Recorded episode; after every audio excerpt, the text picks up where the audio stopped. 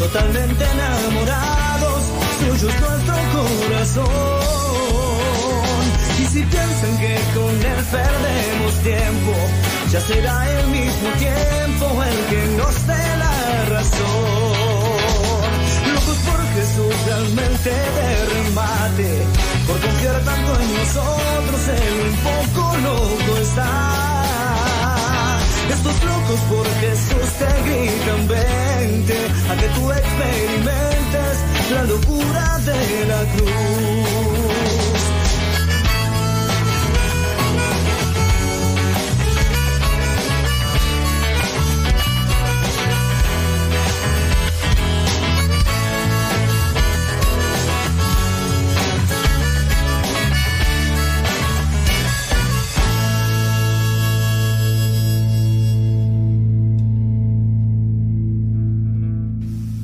Este canto se llamó Locos por Jesús. Lo interpretó Locos por Jesús.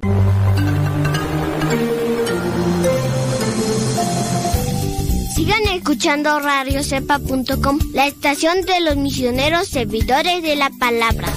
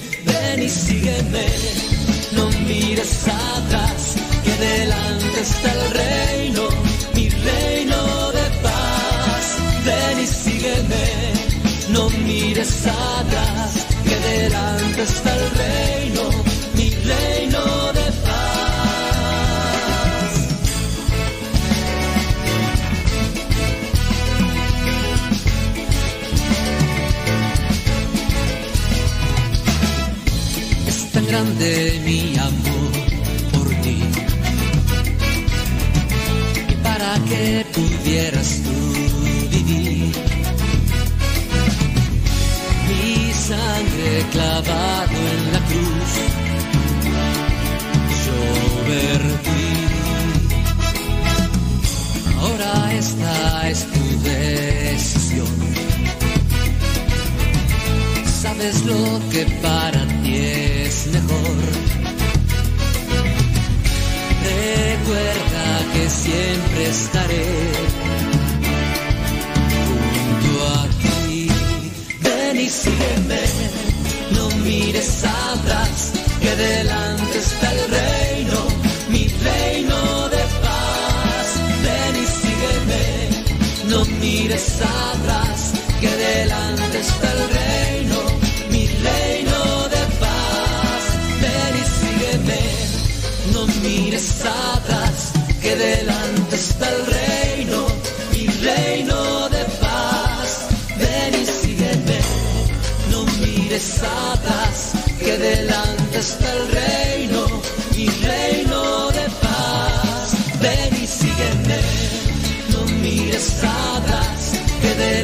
está el reino,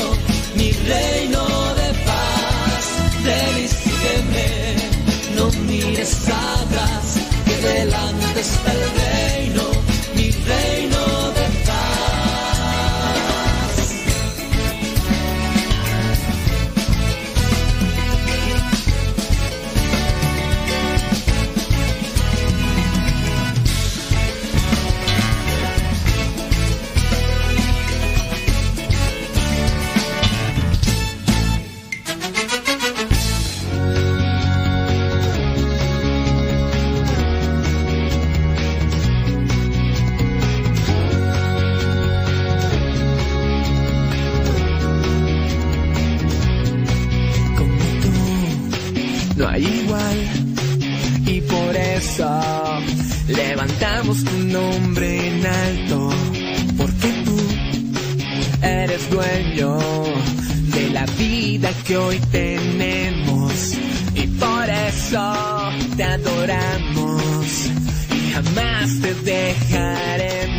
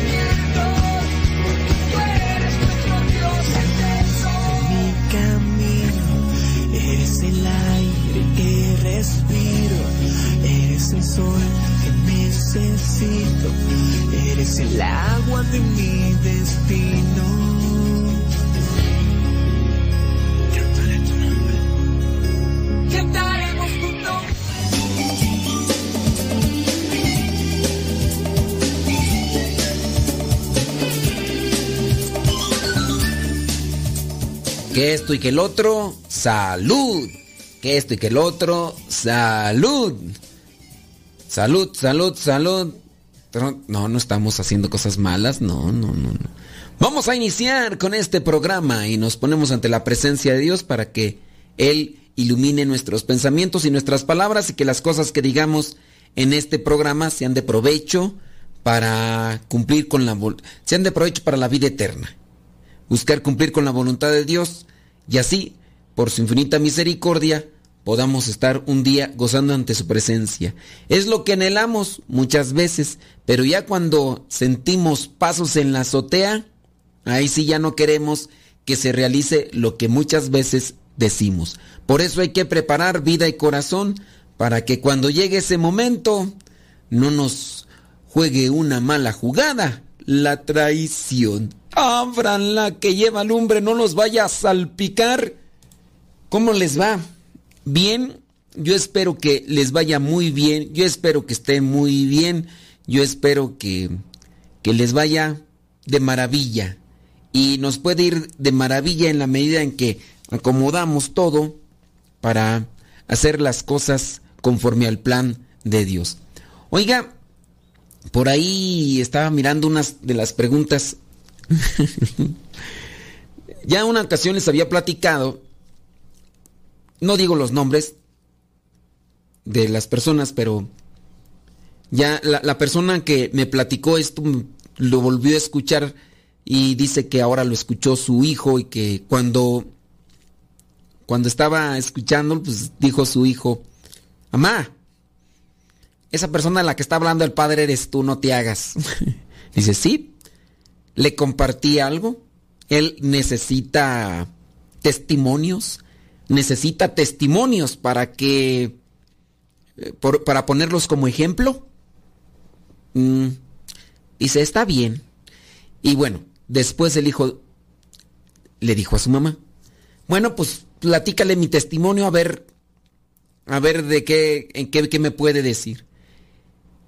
Y entonces el muchacho dice que una vez fue a confesarse y se confesó en uno de los confesionarios de estos habituales, estos eh, ya poco comunes. De hecho, yo no confieso aquí en la capilla donde estamos, no hay de ese tipo de confesionarios, de estos que son pequeños, así, este, mm, sí, pequeñas eh, con divisiones de madera y una cortinilla y todo, ¿no? Te sientas y a un lado se pone de rodillas el que se va a confesar y eso, ¿no? Dice que una vez fue a confesarse y que pues en el cuadrito te pones de rodillas y hay un cuadrito. El sacerdote por dentro puede poner una cortina así que se recorre así chiquita del cuadro o, la puede quitar o la puede poner, ¿no? Dependiendo. Pero siempre hay como un tipo de malla. Esto como para dar confianza y dar también privacidad a la persona para que no se sienta observada y no necesariamente hay que estarle mirando, pero se puede mirar algo porque es como un tipo de malla mosquetera la, que está ahí. Y el muchacho pregunta que qué se hace en la situación que le tocó, porque resulta que se estaba confesando y pues se asomó un poquito para ver el, al sacerdote que estaba sentado y que tenía así el brazo recargado y, y estaba solamente mirando Facebook. y pues obviamente el muchacho que se estaba confesando así con dolor en su corazón, pues no sé, yo puedo, yo mismo me hubiera sentido mal. Yo mismo me hubiera sentido mal si me estoy confesando y, el sacerdote no está poniendo atención a mis pecados. Yo, yo mismo hubiera sentido mal, ¿eh? Quiero decirte que yo, yo no lo hago, pero sí he visto y sé de quienes hacen ese tipo de cosas, lamentablemente, ¿verdad? Lamentablemente. Pero, ¿qué, qué se hace en esos casos? Pues mira, dependiendo la situación, si tienes mucha confianza y acercamiento con el sacerdote, puedes decirle, Ahora, el problema es que si no tienes mucha confianza, eh, pues es una cuestión que, se, que se va a hacer, ¿no? Porque el sacerdote, si es orgulloso y si es soberbio, en cuanto tú le digas, padre, no está bien que cuando uno se está confesando usted esté poniendo atención en, las redes sociales o en, su celular. Si el sacerdote es soberbio y orgulloso, puede ser que empiece ahí a decirte, bueno, a ti que te importa y la agarre contra ti. Pero si el sacerdote, sacerdote es humilde y reconoce que está haciendo mal, puede ser que en ese momento te diga, gracias, gracias por ayudarme, voy a modificar este vicio o esta actitud desinteresada que tengo. puede ser, ¿no? pero pues sí es un riesgo. Yo por lo pronto eh, conozco por ahí un sacerdote que de verdad, no sé, yo rezo por él, rezo por él, es un sacerdote que está rezando el oficio con el celular puesto en la liturgia de las horas. Y pues sí reza cuando le toca de una forma mecánica, porque como se divide en grupos, así, eh, dos coros, ¿no? Un coro allá y otro coro acá, una estrofa. Y está rezando y con el celular ahí, como si realmente fuera una persona esté muy involucrada en, el, en las redes sociales, como para decir, necesito estar ahí conectado día y noche. Y no, no es, la verdad es que no. no. No es que trabaje mucho en las redes sociales y tampoco en otros medios, pero lamentablemente se distrae. Ahora tú dirás, bueno, rezando, pero es que es la liturgia. Y la liturgia de las horas y es la oración oficial de la iglesia. Pero eso no que termina ahí. Este mismo sacerdote lo he visto que está mirando el celular cuando está celebrando misa. Si le toca presidir mientras están leyendo, proclamando la primera y la segunda lectura del Salmo, él está con su Biblia en mano, pero ahí en medio de la Biblia tiene el celular. Y no le puedes decir nada porque se enoja. Si está con celebrando, también busca la manera de estar siempre mirando su celular. Yo no lo he visto, pero yo hasta quiero suponer que cuando se pone a confesar, y si tiene la oportunidad de esconder ahí su celular o esconderse que no lo vea la gente como en estos casos, también lo hará. ¿Y eso qué quiere decir? Pues quiere decir desinterés. Eso quiere decir falta de preocupación, falta de amor. Eso quiere, eso significa. Entonces, ¿qué hacer? Pues hay que rezar. Y en la medida en que se pueda y lo permita, hay que darle aviso. Les digo, el problema es la otra persona. Si es soberbia, le dices y se enoja contigo porque le haces ver un defecto que para él no tiene nada de malo. Entonces yo le diría a este muchacho, mira, independientemente, ustedes podrían hacer esto. Rezar primero por él y en su caso, si le tiene mucha confianza, decirle no, no la chifle, que es cantada. No la chifle, que es cantada. Entonces, hay que ponernos las pilas. Eso yo lo veo y me cuestiona. Eso yo lo veo y lo cuestiona. Ahora, puede ser que se me haga un juicio a mí también, porque yo en ocasiones tomo algunas fracciones de segundos, de hecho son segundos los que en ocasiones cuando estoy rezando grabo segundos. Segundos, son 10, 20, 15 segundos y, ya, o sea, podría ser que grabo 10 segundos ahorita, dentro de 15 o 20 minutos grabo otros 10 segundos y son así de grabar y ya. Y van a decir, pues también estás mal. Ciertamente, estoy mal. Y eso es también lo que ahora estoy haciendo, que antes de, de iniciar la oración, grabo esos 10 segundos que estoy en la capilla para compartirles que vamos a estar haciendo oración. Puede ser. Pero sí ya una cosa es que cuando ya te pones a, confesar y no le pones atención a la persona, la que estás confesando, yo, yo no podría hacerlo. Yo necesito estar concentrado. De hecho, a veces, a veces, hasta cierro yo los mismos ojos cuando estoy confesando a la persona para tratar de pensar qué decirle o escuchar muy bien lo que vendría a ser la confesión de un pecado. E incluso hasta para analizar una situación que no me dice. Porque yo también por eso lo hago. Y en ocasiones por eso yo descubro la situación, pero más bien por lo que me está diciendo, digo, a ver, a ver, esto así, esto así. Y ya les pregunto, ¿estás casado por la iglesia? No. Y entonces yo lo supongo, ¿no? O en ocasiones que se presentan como solteros, pero que están viviendo en unión libre. Que eso es otra cosa. O se me presentan como, como casados, pero nada más están por el civil. Entonces, eso también a mí me sirve para poner atención y en base a lo que me están diciendo, tratar de mirar más allá de lo que me están diciendo para encontrar incluso una forma de orientarle a tomar el buen camino.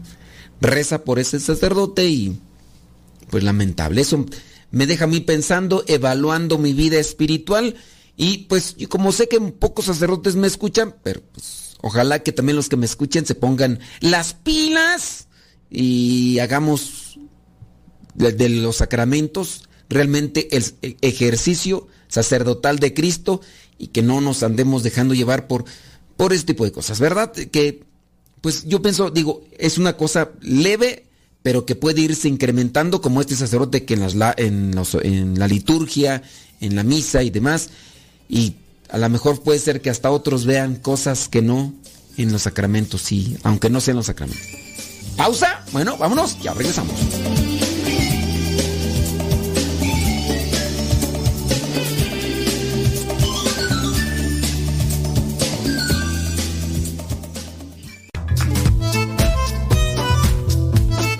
Si tienes preguntas para el programa, ve a la página de Facebook programa Evangelizar sin tregua y ahí déjanos tu pregunta y también ten paciencia para que podamos responder. Recuerda, la página se llama Evangelizar sin tregua. Programa Evangelizar sin tregua. Así se llama la página, programa Evangelizar sin tregua y ahí déjanos tu pregunta y vamos a responderte aquí en el programa.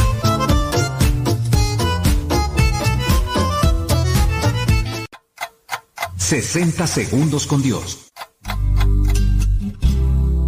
¿Te ha sucedido que algunas veces no sientes ganas de orar? ¿Dudas si Dios está o no contigo? Llega un momento en donde crees que no eres digno de estar con Él. A veces sientes que no vale la pena seguir adelante. Ten mucho cuidado. Ese pensamiento hará que caigas en una crisis de fe, el momento ideal para dejar de creer y de esperar. No permitas que ese sentimiento de vacío te invada. Al contrario, persevera en el amor y en el diálogo con Dios. Entrégate con afán a sus cosas, que la pereza espiritual es la muerte segura del amor. Trata de identificar el motivo de tu falta de ganas y de manera creativa busca la solución. Si te esfuerzas, en poco tiempo volverás a encontrar la alegría de orar en todo momento. Tu amigo Rafa Salomón se despide, esperando que recobres las ganas de orar con alegría y gozo al amor de Dios.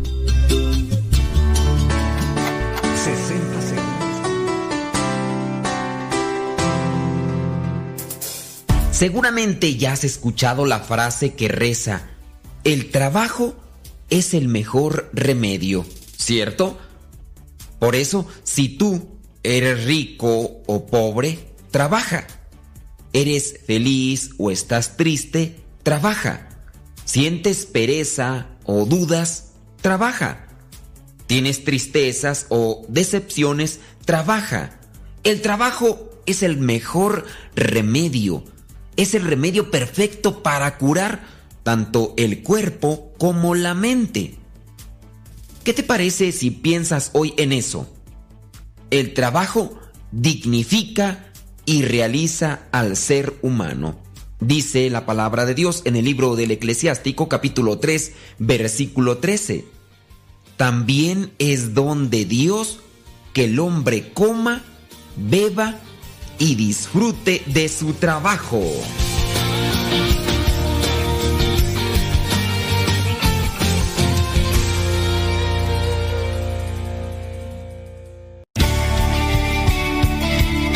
Padre muerto. Hola, aquí estoy. ¿Me escuchas? No. Yo sé, te escucha, no. No, no, yo. Adiós.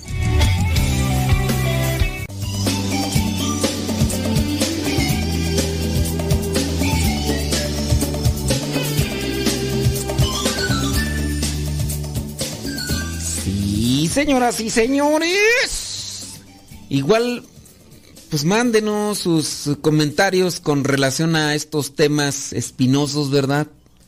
¿Qué, qué hacer ante esta situación? Bueno, pues, igual a mí me pueden cuestionar, porque eso que me lo dijeron me ha estado dando vueltas y vueltas en la cabeza, ¿eh? Esto de que miraron a un sacerdote mirando su... No es que yo lo haga, no es que diga, ¡ay! O sea, como, como una pedrada, no, bendito mi Dios. En ocasiones sí he tenido la necesidad cuando estoy confesando de mirar porque tenía, por ejemplo, lo de mis lentes y me estaban marcando mucho del... Y entonces a una persona que estaba confesando se le dije, ¿me permites? Es que me están hablando y, y es allá de donde tengo arreglando mis lentes y, y pues tengo que darles una respuesta, ¿no? Y digamos que son muy escasas las situaciones. En ocasiones les digo, permíteme y, ya. Sí, vamos a mirar acá una cuestión más grande de lo que estábamos analizando. Dice una persona que nos envía su mensaje. Si ustedes quieren enviarnos sus mensajes, sus, sus, sus situaciones, sus problemas de vida, lo que sea, bueno, pues mándelo. Este está un poquito choncho, a ver si lo desglosamos y desguajamos Tocho Morocho. Dice, el problema es el siguiente. Mm, ok. Dice que su esposo tiene dos hermanos. Muy bien. El más joven estaba en unión libre. Muy bien. Y tiene una hija, pero se separó de su mujer. Y su hija se fue a los Estados Unidos. El hermano otro también se fue a los Estados Unidos junto con su pareja que tiene dos hijos. Ellos vivían, dice, en unión libre. Dice, y aquí también está, entonces, la, ahí está, nos escribe de Estados Unidos, ¿verdad? Dice, y que también ahí en Gringolandia está la mamá, la mamá del esposo, ¿verdad? Y junto con, con, la, con el hermano y todo el más. Eh, viviendo con ellos. Aquí hay otros primos del esposo. Dice que ahí hay otros primos del esposo. El hermano mediano le quitó... Ah, caray el hermano mediano le quitó a la mujer de un primo de ellos. O sea, a ver, ¿cuál es el mediano? Ok, el mediano se fue a Estados Unidos junto con su pareja y sus dos hijos. Vivían en unión libre. Tiempo después, este también hermano le quitó la pareja a uno de sus primos.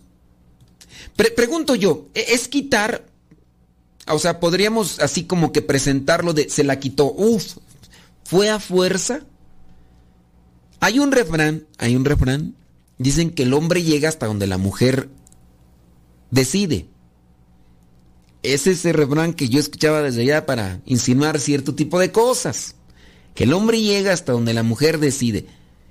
Digo, el hecho de presentarla aquí, yo no estoy haciendo ninguna defensa ni nada, ¿verdad? Pero solamente para plantear muy bien la situación. No es que el medio hermano, el medio hermano, el, hermano el hermano de tu cuñado, pues, no es que le haya quitado la esposa o la pareja a uno de, de sus primos. No.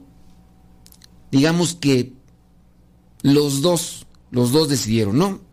Dice, el hermano mediano le quitó la mujer a un primo de ellos y dejó a su mujer junto con sus dos hijos y se juntó con la otra la cual tenía ya también dos hijos del primo.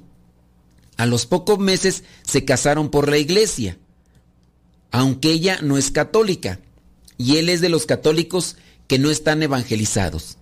Ni a misa va, y su mujer con sus hijos quedó viviendo con la suegra y el cuñado, o sea, el otro hermano, el otro hermano de su esposo. La, la suegra siempre apoyó al hijo mediano juntarse con la mujer de su primo. No, no sé, en ocasiones, digo, no estoy haciendo ninguna defensa porque no los conozco, pero no sé en ocasiones a qué le pueden llamar apoyar. El hecho de que en ocasiones no se vea que diga a la mamá, por ejemplo, decir las cosas, no quiere decir que lo respalda, a menos de que se escuche expresamente, ¿verdad? A la señora decir, ay hijo, qué bueno que te fuiste con aquella mujer de tu primo. A menos, ¿verdad? Pero digo, esto lo hago para tener un balance también en nuestras expresiones que utilizamos. Dice, y eso que son primos hermanos. O sea, la mamá y la tía son hermanas. Ok, eso sí lo entiendo. Y los papás son hermanos de sangre también. O sea, eh, son dos hermanas y dos hermanos se casaron así. Muy bien. Desde ese punto no veo, no veo ni la dignidad, ni el respeto, ni a uno mismo, y mucho menos a Dios. Dice, entonces la cuñada se quedó en casa de la suegra y aceptando al ex marido y a la nueva mujer de su ex marido, ellos nunca se casaron por ninguna ley, aunque como dije ya tenían dos hijos. Ahora, a los pocos meses de dejarse de su marido, empezó con una relación con su cuñado. Álgame Dios. A ver. Se va, se va con su cuñado, o sea, con el hermano de su esposo, ¿no? el, el señor la dejó y esa señora se quedó en la casa y al poco tiempo ella empezó una relación con el hermano de su pareja. Válgame Dios. Que como dije, él se juntó con una mujer, pero la dejó en México, junto con su hija, y nunca se casó. ¿Ok?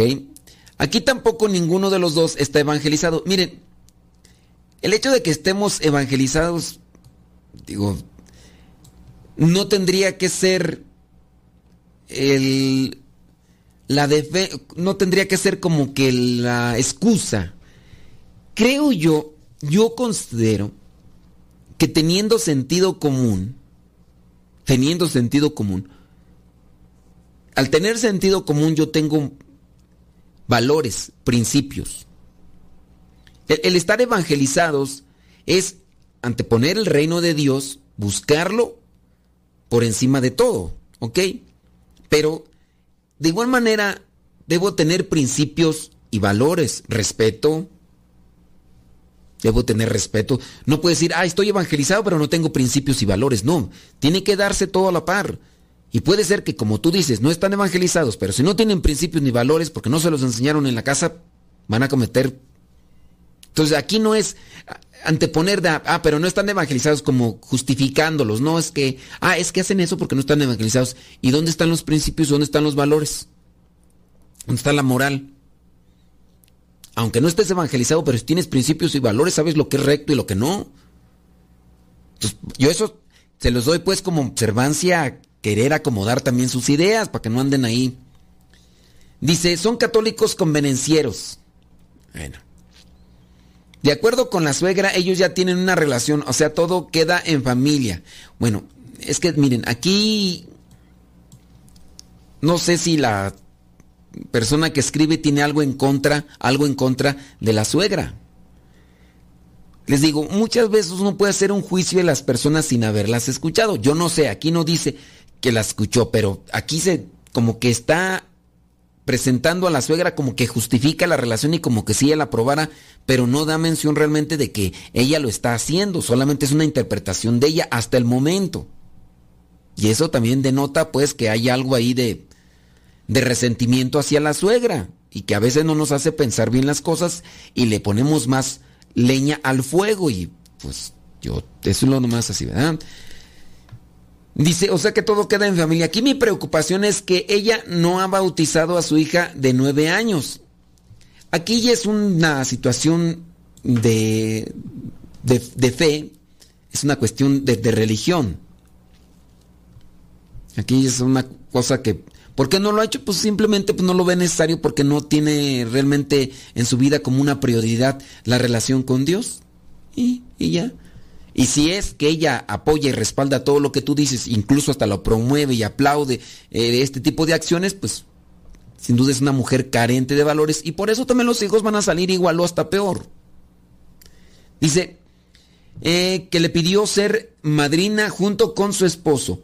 Dice mm, a su hija de nueve años y que le pidió ser la madrina junto con su esposo, la cual dice eh, sí tenemos sacramentos, tratamos de evangelizarnos, participamos en la iglesia, estamos en una comunidad de base. Hemos asistido a retiros, o sea, nos preparamos, nos evangelizamos, tenemos una vida diferente a la de mis cuñados. Mm. Este, sí, yo aquí denoto así como que, ay, ay, ay, este, hay una, un un toque de presunción. De yo ya estoy evangelizado, yo voy a retiro, ustedes no van, ustedes por eso se portan mal, porque ustedes, si, ustedes hicieran lo que yo, o sea, Hablando espiritualmente no sé si sea porque yo trato de alejarme un poco de ellos, porque cada que estoy con ellos hay cosas que no veo bien. Y también, y también veo que mi esposo se desvía del camino del Señor. Lo sonsacan. Bueno, ella no tiene la primera comunión y pidió información. Y la señora le dijo que sí podía hacer la comunión. Y yo, mi conciencia no me dejaba pasar por alto el saber todo este relajo con sus vidas y le dije, Dile también que tú tienes una relación. Y le dije, solo le dijo, pero tengo una relación. Y la señora le dijo que solo ese día podía tomar la comunión. Que cuando se confesara ya no podía tener intimidad hasta recibir la comunión. Y después ya no sé si eso es verdad. ¿Usted qué piensa, padre? Ay, Dios mío santo. Bueno, no, no, no se puede comulgar en una situación de unión libre. No se puede, no se puede. Aunque esté viviendo o esté enfermo, lo que sea. Simplemente no se puede. Pero tenemos que hacer una pausa. Deja que Dios ilumine tu vida.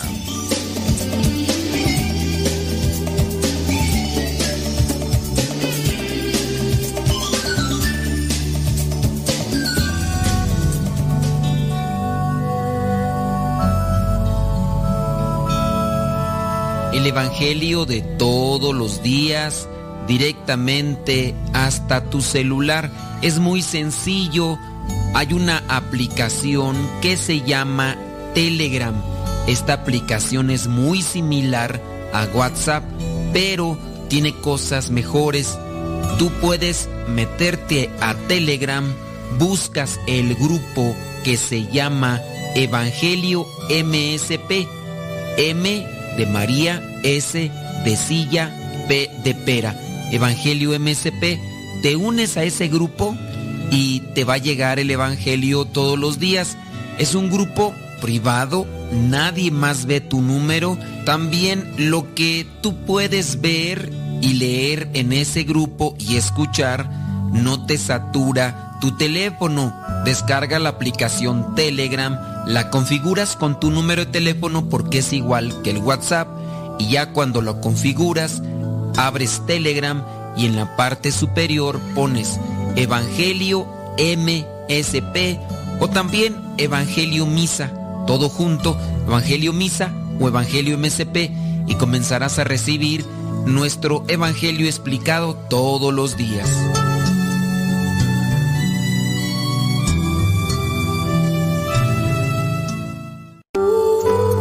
La verdadera oración nace del corazón no de unos labios ágiles.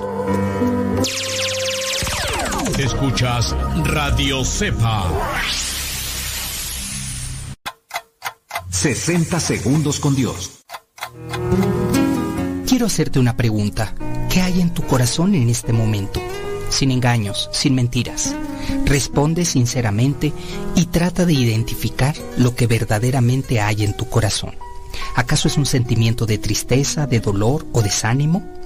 Dale ahora esa esperanza que necesita. Infunde fortaleza en este momento de debilidad y entrega lo que hay en tu corazón en las manos de Dios. Te invito a que juntos oremos. Señor, te pido que llenes este pobre corazón con tu amor, que me reconfortes con tu espíritu. Dame la esperanza necesaria para seguir avanzando en este camino llamado vida Hoy te lo pido con humildad, agradecimiento y amor. Todos los días trata de identificar qué es lo que hay en tu corazón. 60 segundos con Dios.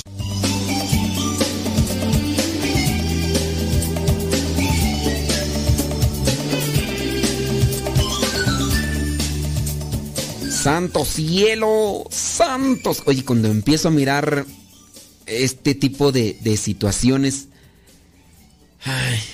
pero mira, yo detecto algo. Con relación a la persona que nos está escribiendo. Sí, siento yo que ya las personas pues les está llegando el síndrome del redentor. Eso regularmente nos pasa a everybody. Yeah. everybody, es decir, a todos. Comenzamos a acercarnos a Dios y nos damos cuenta de la verdad y comenzamos a ser muy radicales, muy pero muy radicales y muy exigentes. Y ya sin darnos cuenta estamos cayendo en un punto de exigencia donde a los demás prácticamente los mandamos a la hoguera porque simplemente no van a la par nuestra. Y eso pasa casi con todos los que comenzamos un camino de conversión. Déjame seguir leyendo por acá. Entonces, así para irle resumiendo a las personas que nos están escuchando, esta carta de esta señora pues nos presenta un planteamiento familiar un tanto difícil, donde la cuñada se mete con el hermano, uno de los, el esposo se mete con una mujer del primo y, y así. Y pareciera ser, pareciera ser, según la señora que escribe, que la suegra está de acuerdo y que apoya este tipo de relaciones.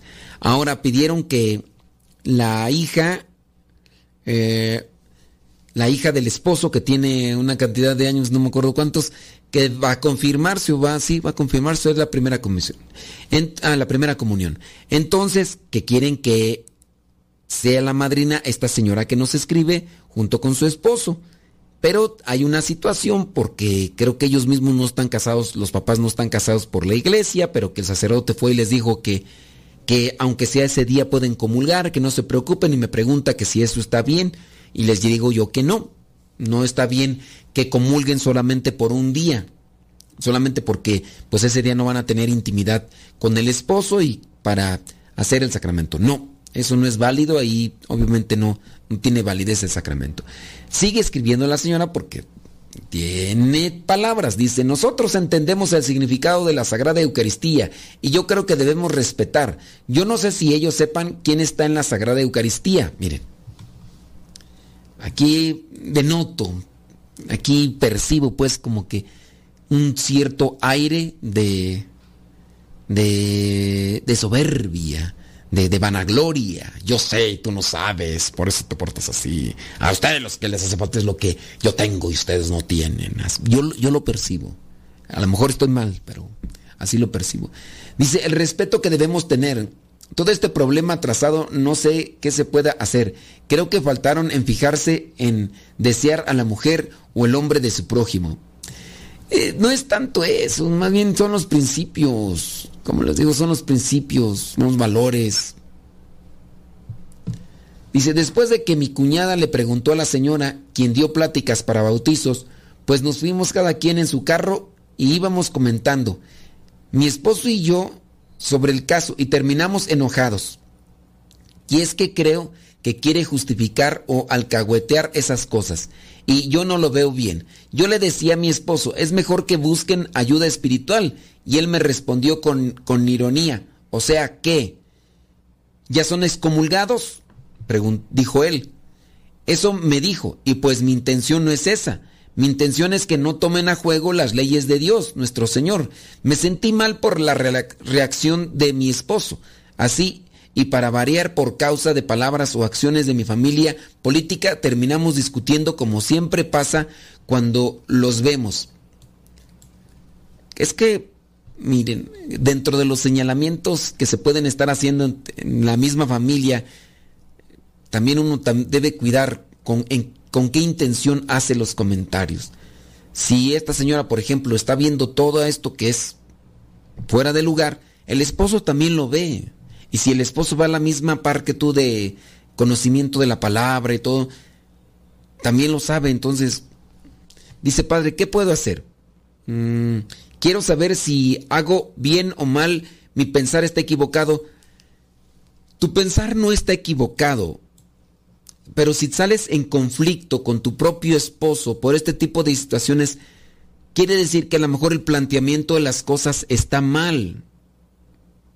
Ahora, si, si en el caso de tu, de tu concuña y de tu cuñado o de tu suegra también, sabes que están mal, en ocasiones uno tiene que buscar la manera de acercarse a ellos para hacerles ver de una con una forma de caridad que, que hay algo que no se debe de hacer y que no es correcto.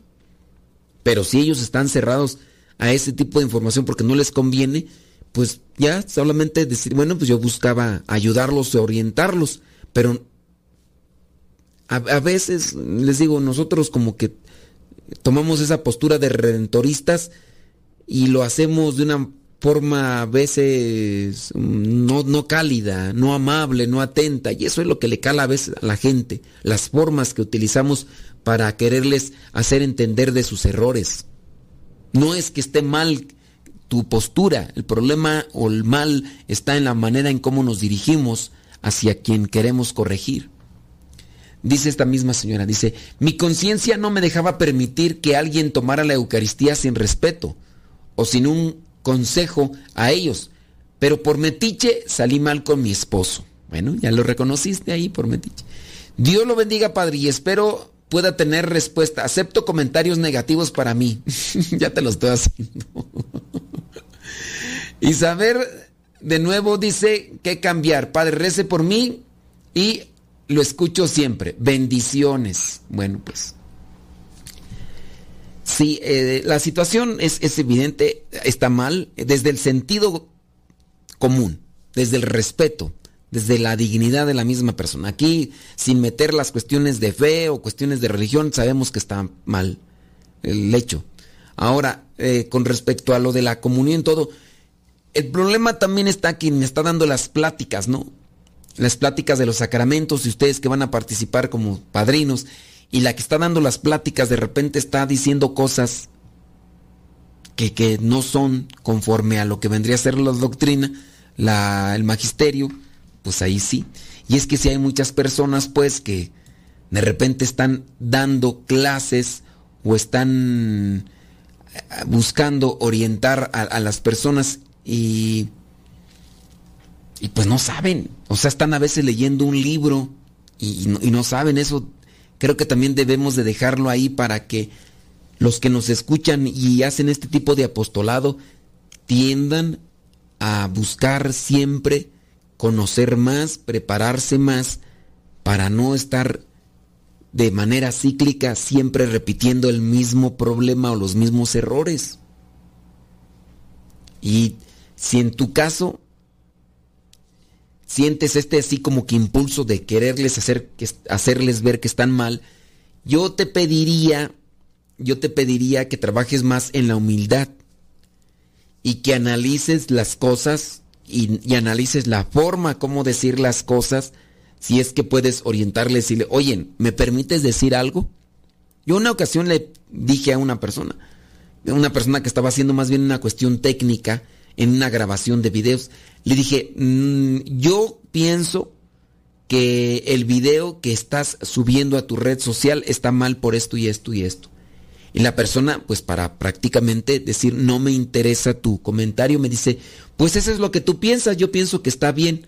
Le digo, pero mira, yo pienso que sí, así, así, así. Dice, pues es tu pensar y dice, y yo tengo el mío. Y yo voy a hacer lo que yo piense. Dije, bueno, eso me, eso me pasa a mí por andar me metiendo ahí. Ya no le quise insistir nada, decirle, pues tú no tienes este, eh, los la, la, experiencia que yo tengo en video. No, ya dije, pues eso me hubiera, hubiera antecedido el, oye, ¿me permites darte una opinión con respecto a un video? Una cuestión técnica que yo miré que, está mal. Y si la otra persona me hubiera dicho, sí, claro, a ver, dime de, en qué.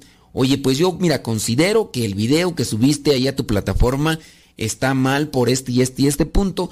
Pienso yo que para que tuvieras una mejor calidad en tus videos, deberías hacer esto. Pero no. Yo me fui directamente a decirle, oye, nada más quería comentarte, no sé cómo tú lo veas, pero yo pienso que... Y, y esto no, no, no se debe hacer. Raspan, hieren, calan más a veces nuestras formas en las que decimos las cosas.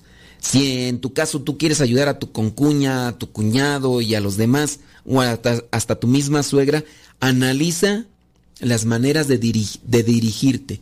Y yo sí te invitaría a que seas un, más humilde con relación al conocimiento que tienes y no presentes demasiado con anticipación lo que has estudiado, lo, la relación que tienes, que nosotros estos, ustedes no, lo otro, porque eso puede calar a la otra persona y puede pensar que eres alguien que lejos de querer ayudar, lo único que quieren es humillar.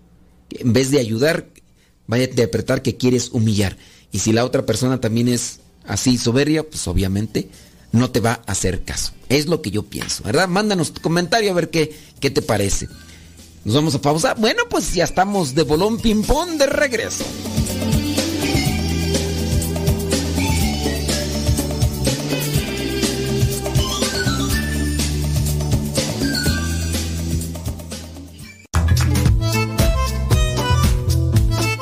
Si tienes preguntas para el programa, ve a la página de Facebook Programa Evangelizar sin tregua y ahí déjanos tu pregunta y también ten paciencia para que podamos responder. Recuerda, la página se llama Evangelizar sin tregua. Programa Evangelizar sin tregua. Así se llama la página, Programa Evangelizar sin tregua y ahí déjanos tu pregunta y vamos a responderte aquí en el programa.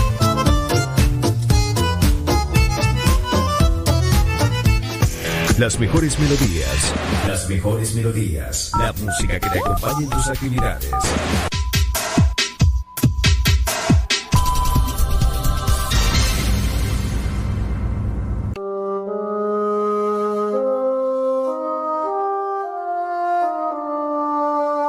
Valiosos los errores, yo me atrevo a decir, porque gracias a ellos aprendemos a vivir. La vida sin errores ya no tendría valor, pues todo el que perdona tiene un gran corazón. Qué grande es perdonar, también ser perdonado. Es como ver a Dios después de haber errado. Yo te pido, mi amigo, que siempre tú perdones, pues todos los humanos tenemos mil errores.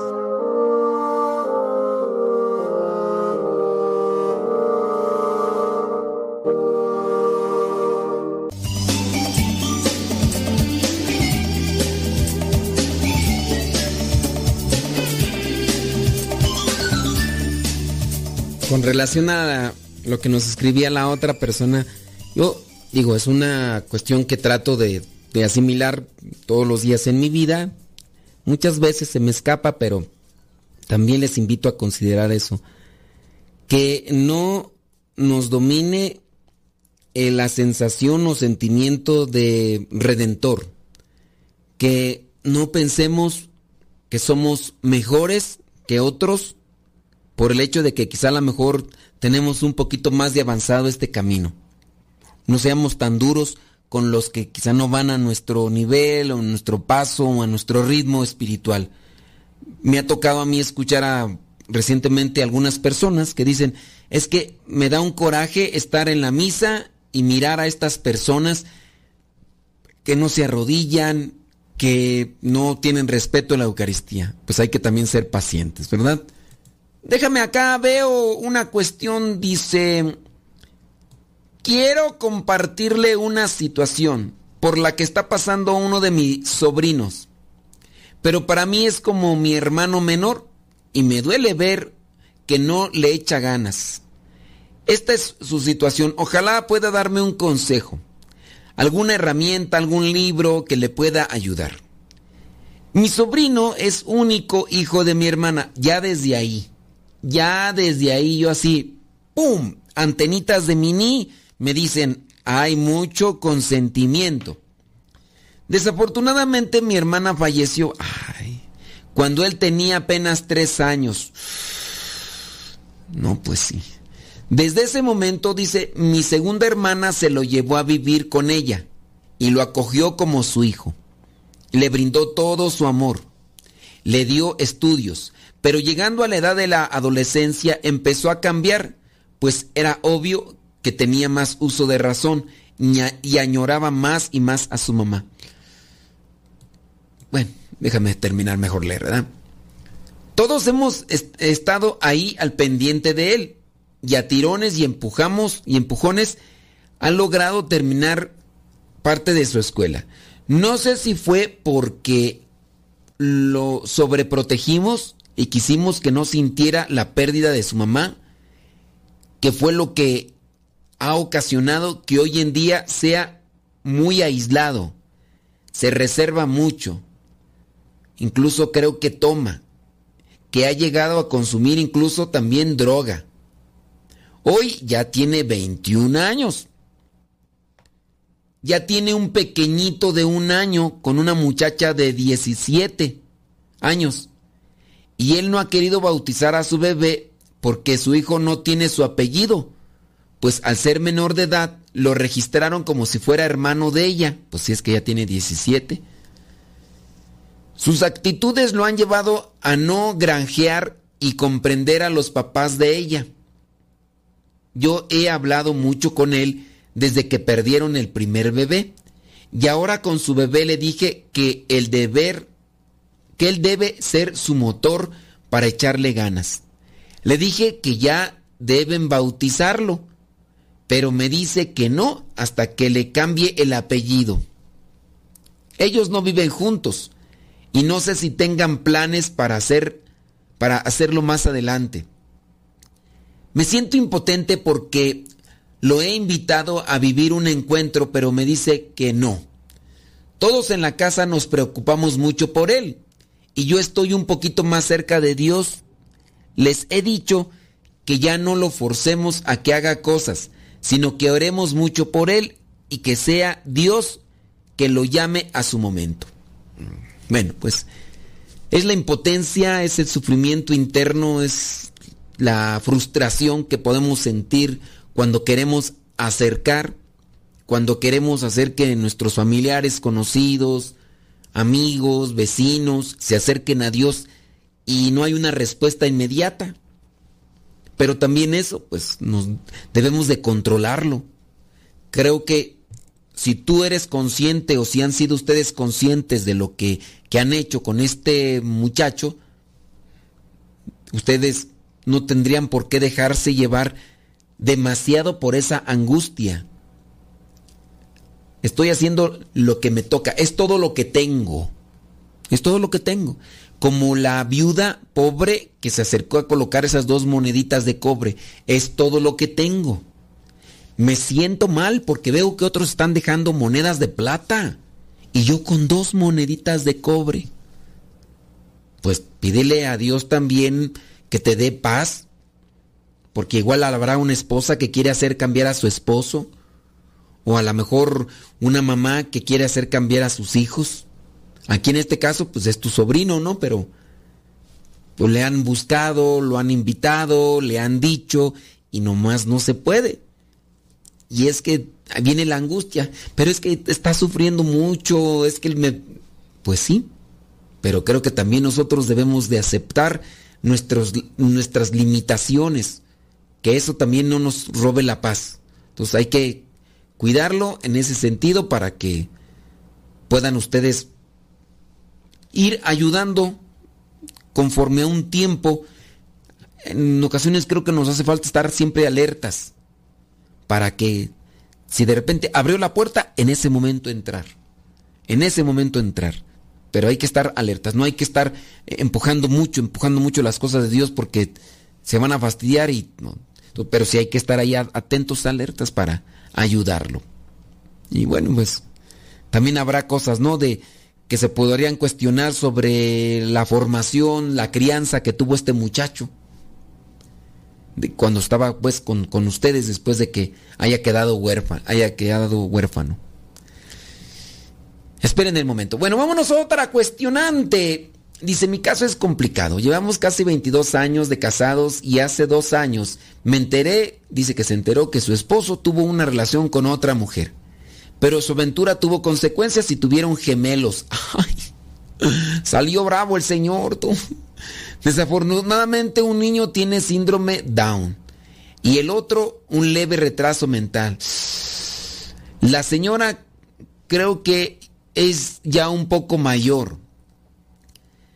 Dice que su esposo aceptó su error y él sigue al pendiente de los niños.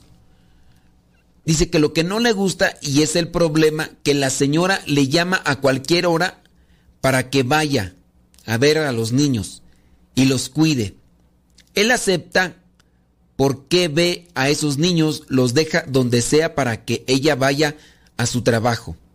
Ella recibe mucha ayuda del gobierno y aún así los niños nunca tienen comida ni ropa. No, pues ahí ya. Ahí, ahí ya me viene así como que a poner alerta. Oye, ¿y si serán sus hijos? ¿Y serán los hijos del Señor? Dice, entonces recibe mucho dinero por parte del gobierno.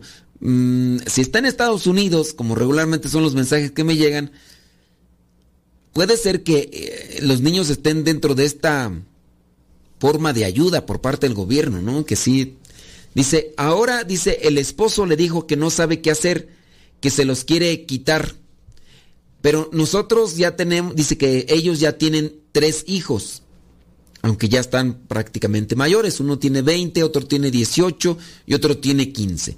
Dice, ellos saben de que el esposo se metió con otra mujer, porque incluso los niños los ha llevado a la casa. Pero la señora, la esposa, dice, pero yo no puedo aceptarlos en nuestras vidas, padre. Ayúdeme con un consejo y una estación. Vaya, está difícil la estación, tú. Pero bueno, mira, yo voy a recomendar porque me ha tocado ver muchos casos de estos que en parte traten de revisar bien si estos niños son de tu esposo.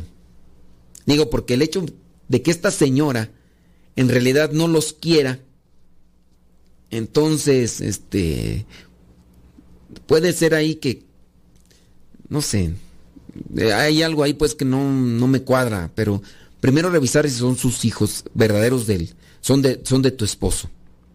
La otra es que yo considero que si es que tu esposo realmente los quiere proteger a, a, los hijos, no sé cuánto amor tengas tú por tu esposo, pero creo que debes también de doblegarte para que esos niños no se encuentren abandonados o que estén totalmente descuidados. Es la, es la vida de estos niños.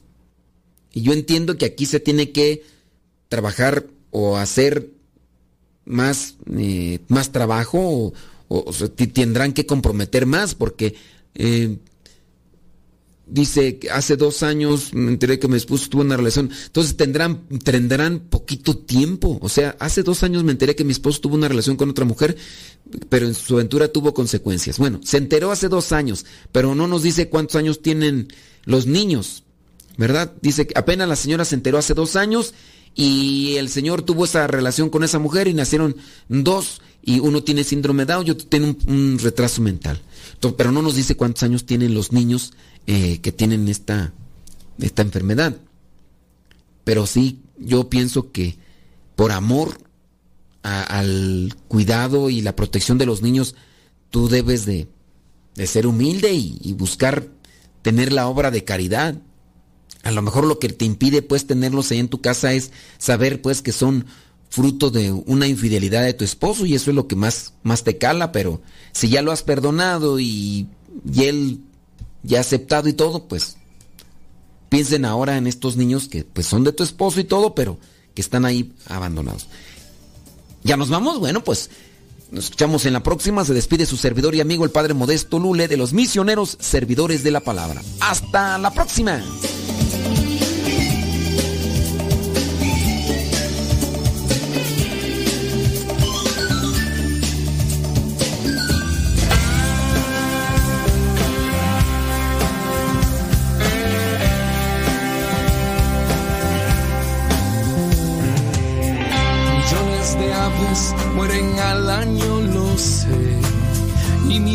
De peces en los mares también.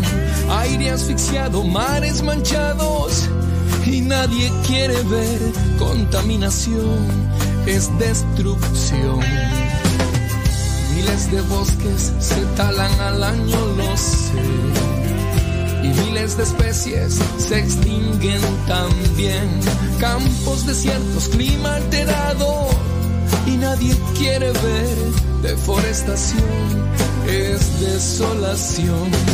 El hombre es depredador y el mismo es la pasar